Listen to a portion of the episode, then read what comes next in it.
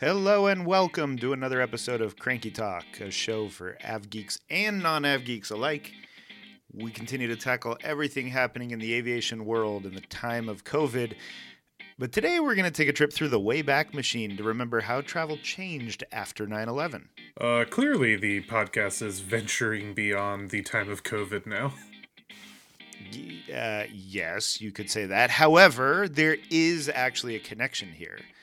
See, a lot of people are starting to ask the question now what changes to travel that have happened during COVID will stick around? 20 years ago, those same questions were being asked after 9 11. So today, we'll take a look at that. And then next time, we'll talk about COVID changes. All right, so you're going to have to do some of the heavy lifting here since I was only 10 when 9 11 happened. Jesus. Okay, well, uh, try to remember back to your childhood. Traveling was so nice and easy. Everything was great. Uh, that sounds a little like a lie. Of course it is. I mean, I'm sure people have on rose colored glasses about travel up until 2001, but uh, it was pretty expensive compared to what you get today, inflation adjusted, of course. And hey, sure, you got a meal, but late night comics love to just make fun of how bad the meals were. Like, whatever. This this show seems like it's uh, about uh, relics from the '90s so far. Oh, it most definitely is. uh, but you know, look, the question is like, what changed? What is different? We're we're not here to judge if something was better or worse. Let, let's just talk about what changed. All right. So what did change? Ask the hard questions now. Well, I suppose we have to start with the most obvious direct effect of traveling pre and post 9 11, and that's the change in airport security. Uh, so, Dave, go back to the 1960s. Maybe your mom wasn't even born then. Mm. Uh, and you didn't even have to go through any security. You just showed up. Um, yeah, I'm not that old, so uh, I distinctly remember there being security. Yes, definitely. Anytime you were traveling, there was because uh, what happened was after a, a fairly insane number of hijackings, which for some inexplicable reason often found people wanting to go to Cuba, uh, the feds installed metal detectors at airports in the early 1970s to try and catch people sneaking guns aboard so they could shut that down. Uh, and that's kind of the status quo there until 9 11. Uh, then, right after 9 11, the government started up the Office of Homeland Security, which became the Department of Homeland Security that held all the uh, the uh, Homeland Security stuff. Mm. that's that did include the uh, the brand new Transportation Security Administration, which TSA, and you know all their blue shirts there too. Yes, we uh, know them well. They are a friend to all of us. Uh, so, who did security before? Uh, well, it was all private. So today, there are actually still some private operators. Like you go to San Francisco, um, that's not TSA running it, but the rules are much different now if you're going to do it. Uh, back before 9 11, like you wouldn't get stopped very often. It was really quick and easy to get through. In fact, when I worked at America West, we were in the headquarters building. Uh, we used to play a game to see how late we could leave for the airport and still make the flight and under 30 minutes was easy. And that's with a 10 minute drive. Um, you know, I have vague memories of this from my mom working at United back then, but I can't even fathom that now. No, I, I mean, it's amazing what 20 years will do to you, but um, after 9/11 the rules just went nuts. Like you couldn't bring nail clippers, sewing needles. It was it was chaos. It was insane. And, and different airports had different rules. They'd enforce things differently. Um, the lines took forever, and of course there was no pre-check back then. Uh, then there's my favorite of all, the special hell for those who are flying into Washington's National Airport. What do you mean? Uh, well, idiot politicians being idiot politicians were so worried about the safety of Washington, D.C. from an air attack. That they put special rules in place for flights arriving and departing national because it's so close to the city. So, for 30 minutes after departure from the airport and 30 minutes before arrival, passengers had to remain seated and not get up. If they did, the airplane would instantly divert to Dulles. Okay. Uh, okay. I'm sorry. Um, it's peek behind the curtain. This is in the script, but when uh, we were working on the script, I didn't know anything about this, and I told Brett to blow this up because this is crazy. So this is just It one is. airport, right? It it is crazy, and like it was just for this airport. It, it, if people haven't been to National, or as people now will sometimes refer to it, Reagan, um, it sits just on the other side of the Potomac from D.C. and the monuments and the White House, the Capitol, all that stuff, right? And so politicians are so narrow-minded. They, they worry about where they spend their time, and that's their home district and the capital city. So they fly back and forth all the time, and they see that view out the window and have horrible visions, I guess. Uh, so, you know, there's this thought that 30 minutes before arrival, someone could jump up, com- commandeer the airplane, and and crash it into something crucial to the government. Uh, thereafter, leaving Kiefer Sutherland to run the place, which no nobody wants that. Let's be honest, nobody wants that. It, let, us just forget about how close LaGuardia is to Manhattan or anything. they, they don't spend their time there. DC, we must protect it. Stupid rules, yay! Okay. So if they were so worried about the threats, why not just close the airport? Oh, that's the right question. But the answer is, of course, that no self respecting politician could bear the thought of having to fly from their home district into Dulles or Baltimore. that would be too inconvenient. So they kept it open. And this bullshit rule lasted until 2005. That is insane. It really is.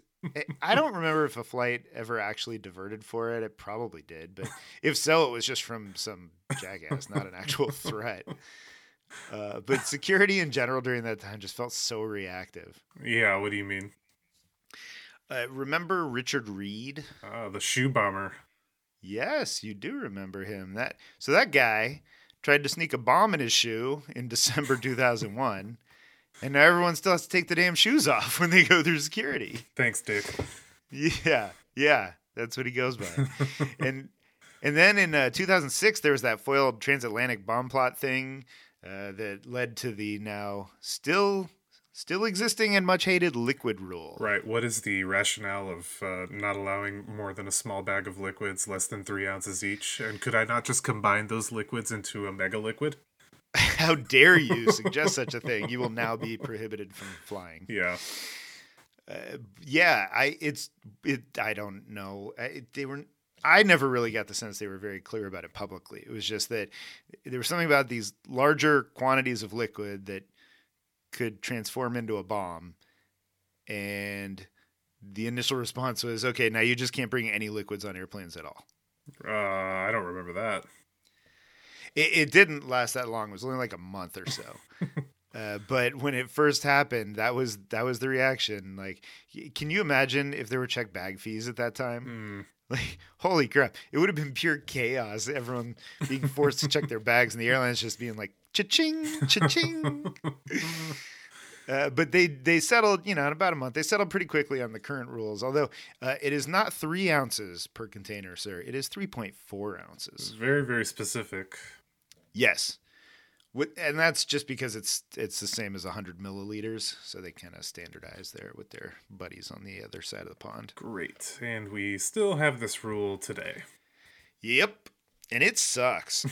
Th- th- there are machines now that can supposedly see if a liquid is okay or not, and I think they're rolling them out. I don't know what the status is, uh, but maybe someday the rule will go away. But uh, when it comes to security theater, whew, nothing makes it look more like a government doing its job than uh, than this one.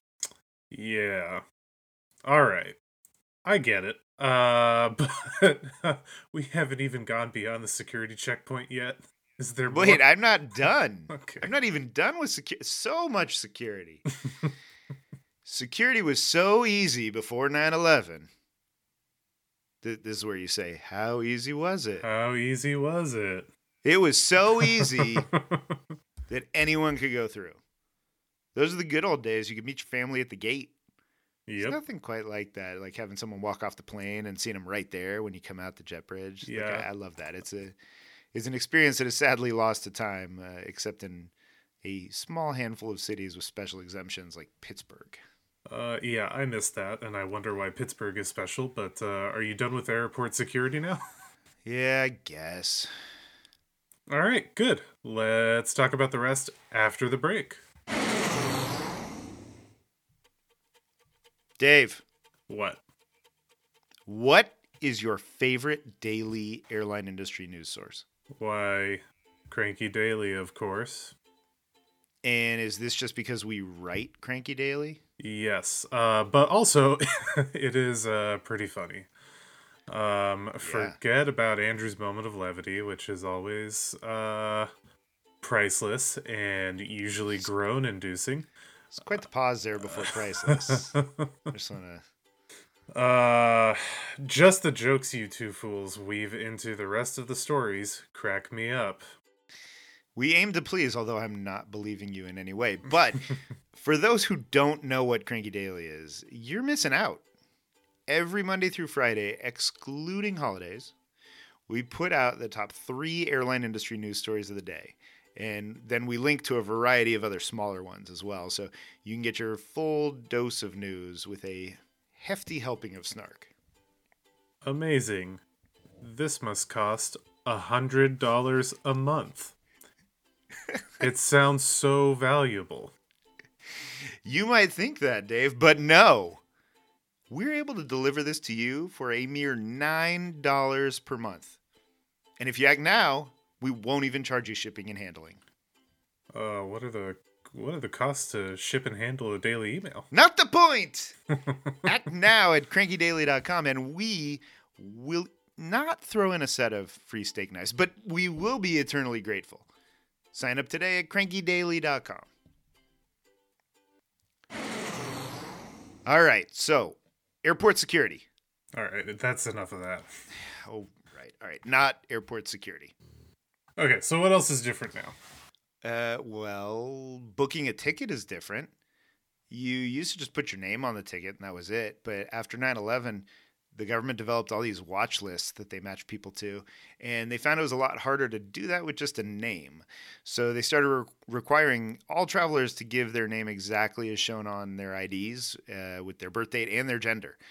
And th- it was really all about trying to get rid of false matches. Like if a 12 year old girl had the unfortunate name Osama bin Laden, they would know that that was not the same person. All right, so that's the reason for all that, just to be able to run checks on watch lists. Pretty much, I think so. Yeah, it, m- most of the airport security procedures they, they feel like fluffy theater to me. Um, after all, on 9/11, the terrorists didn't even break any rules.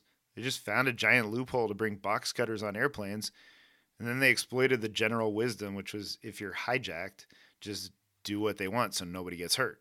Any attempt that's made it to the airport since that time has resulted in them changing the rules again, and then it's up to the potential terrorists to just find a new loophole. All right, that sounds great. Yeah, no, I hate it. But the real work is done behind the scenes before travel. All those watch lists looking for people with records that might be a concern, using intelligence work, that's how you catch the bad guys. Uh, and you do it before they're at the airport. If they get to the airport, too many things failed beforehand. All right, so what about on the airplanes? Well, uh, the rule became that there always has to be two people in the cockpit at all times, and if someone goes to the bathroom, a flight attendant has to step in. Uh, they they used to roll out those galley carts to prevent people from rushing the cockpit when the door was open. Remember that? I, Mm. I haven't seen that in a while though. I don't- Yeah, generally sit in the back, so. That's true. Man of the people. Yep. Uh, they oh they also stopped allowing people to wait in line for the bathroom at the front. So that that one is definitely still in effect. Yeah. Um, the door to the cockpit stays closed and locked. Only employees are allowed in. Uh, the oh, the other change. Now this, Dave, I know you don't agree with this, but in, yeah. in bit- my dis- opinion, disclaimers here. Disclaimers. go ahead, but in my opinion, I think the other big change is just like passenger sentiment. They they wouldn't stand for it anymore, and it and that happened so fast. Like when you look at United ninety three, the one that crashed in the field in Pennsylvania. Um, they found out that the other airplanes were flown into the towers. Those on Flight 93, they got word they rushed the cockpit. They tried to take them down, and they probably saved whatever the the target was going to be. Um, didn't save the people on the airplane, unfortunately. But I think that's the kind of thing that you know there's there's not going to be this waiting for a safe outcome and complying. Uh, it, right now, it would just be just rush the person, but I, we haven't really seen that tested yet. I guess. Right. We we have no way of knowing if uh, everybody on the airplane is gonna go ham. Uh, I'm not saying everybody on the airplane. the babies, they can't even walk. Yeah, jeez. What do you think they're gonna do? Yeah, just just Brett's opinion. Yeah, just Brett's opinion. Let's hope we never have to prove that hypothesis. Yes, knock on wood. Let's see what else. Oh, there, there's also the Federal Air Marshal Program, and pilots can get certified to bring guns on board, but I'm not convinced those have a big impact. Yeah, this is another uh, wild one that uh, I saw in here. Uh, pilots can bring guns on board. What? Yeah, yeah. the Federal Flight Deck Officer (FFDO) program. I think they pronounce it FIDO. Okay. Uh, they also have a crew member self-defense program that TSA puts on. Uh, well, they've been using that this year. yeah, no kidding. But not from terrorists, just yeah. from masked terrorists. Uh, bringing a gun on an airplane sounds like a pretty bad idea. Yeah, no kidding, right? Like th- this seems terrible, but it, you know, especially considering since I believe the only time that one has been used was when a pilot accidentally fired a gun on the on a plane. Sounds about right. I rest my case. Yeah. Uh, this doesn't get into the soft impacts uh, of 9/11. I mean, prior to 9/11, it was crazy how high fares were. They started to come down as the economy softened, but then they cratered after the attacks. Um, and with revenue down, the airlines began trying to cut more costs, like cut back or remove meals, all that kind of stuff. Yeah, but not bag fees. That's right. Somehow this became a rumor that bag fees were implemented because of 9 11, but that wasn't until the Great Recession. Uh, still, 9 11 did get airlines to desperately look at ways to cut costs, and it sped up consolidation as they looked to gain heft to get stronger. Uh, but fares go up and down, so that's not really a lasting impact. I'd agree with that. Uh, most of the lasting impact was in the world of security, without question. And now, in the time of COVID, the lasting impact will probably be in the world of health and safety. Uh, way to tee up the next episode. Uh, we will cover that next time. mm-hmm. We certainly will. Thanks for tuning in to Cranky Talk. We'll be back with more deep dives and helpful tips for these turbulent times. And remember, go sign up for Cranky Daily. It's just $9 a month at crankydaily.com. $9. It's nothing. It's less than the cost of internet on your next flight. and if you'd like to be a sponsor, let us know. Email us at advertise@crankyflyer.com. And please remember to leave us a five star rating uh, on iTunes, like uh, this person did. Uh, amazing five stars one, two, three, four, five, six, seven. Um, uh, their five star review says, very informational too um, and they loved the reading of the one star uh, review. Hilarious. Did, did we get any more uh, follow up emails from from that uh, person? Any any correspondence? Uh, no, but uh, we did get another review, another five star review. Thank you, person. Um, host put the fun in commercial flying, flying, F F L Y U I N G. Uh, Brett and Dave bring fun and smart takes on air travel, and at least one of the co hosts really knows his stuff. Thank you. Uh, Fast paced and interesting coverage of commercial aviation without taking themselves too seriously. Always worth a listen when, and that's that's it. That's that's the review. Did, did, did your mom write it? Or was she saying that I'm the co-host that knows what I'm talking about? I'm positive that uh, that you are the co-host who knows what they're talking. About. I mean, about. if your mom wrote it, probably not. she probably thinks it's you. I'm positive my mom doesn't know what iTunes is. Okay, that's a fair point. well, I'll allow it. Well, good. Bring more five star reviews uh, so Dave can be happy about it. If you have suggestions for what you'd like us to cover in a future show, let us know via email at info at crankyconcierge.com or you can find us on Twitter or Facebook at Cranky Concierge. If you're looking for the top daily airline news stories one last time, subscribe to Cranky Daily at crankydaily.com.